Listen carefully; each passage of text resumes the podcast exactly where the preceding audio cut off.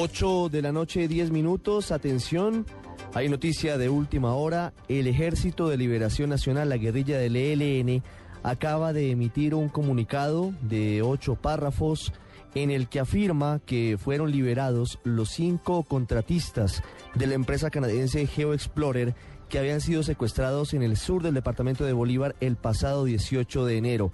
Dice el ELN que han sido dejados en libertad tres colombianos y dos peruanos que se mantenían plagiados desde hace algunas semanas. Hacen una dura crítica luego de esta información a la locomotora minera del presidente Juan Manuel Santos y el comunicado es firmado por la dirección del Frente Darío Ramírez Castro del Ejército de Liberación Nacional en la serranía de San Lucas.